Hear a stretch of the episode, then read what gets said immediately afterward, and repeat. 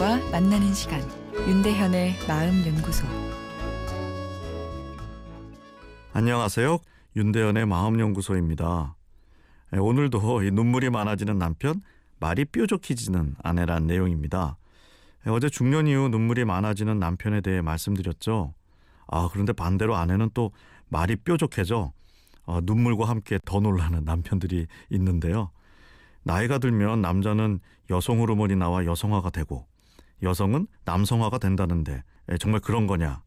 전에는 남편과 자식들에게 다 양보하던 순수, 현모, 양처였는데 지금은 자기가 보고 싶은 TV 프로그램 있으면 절대 양보도 안 하고 제가 좀 조언이라도 하려 하면 잔소리하지 말라며 쏘아붙이는데 무서워 죽겠습니다. 저녁을 챙겨주지 않는 것은 생각도 못했던 일인데 요즘은 차려 먹으라며 놀러 나가는 일도 적지 않습니다.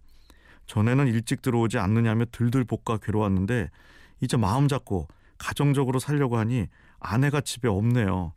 이 아내 다중 성격인가요? 아, 이 다중 성격은 서로 다른 인격이 서로의 존재를 모른 채 한 사람 안에 공존하는 것이죠.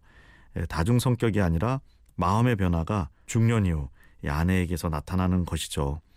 모성 엔진이 약해지면서 일어나는 현상입니다. 결혼을 하고 자식을 가지게 되면 여성은 모성 엔진이 강력하게 작용하는데요. 모성애는 나의 테두리를 확장시킵니다. 나를 넘어 가족을 나처럼 생각하게 만들죠. 특히 자식에 대해선 자신보다 더 소중하게 여기는 이 놀라운 예, 마술을 일으키는데요. 희생적이고 이타적인 삶을 살게 합니다. 그러다가 중년이 넘어서면 모성 엔진이 약화되면서 다시 내 이름 석자가 중요시 되게 됩니다. 무엇을 위해 살았나 하는 허탈한 마음도 들고요. 근데 이것 또한 전혀 이 병적인 현상은 아니죠. 자연스러운 변화입니다. 아, 그래서 중년의 이런 변화에 부부가 익숙해질 필요가 있습니다.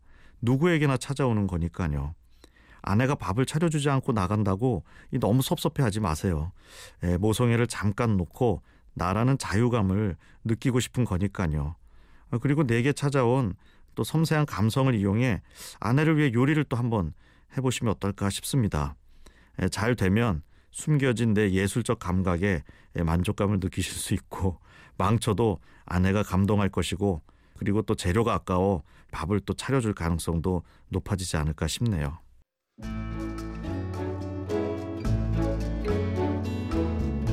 윤대현의 마음연구소 지금까지 정신건강의학과 전문의 윤대현 교수였습니다.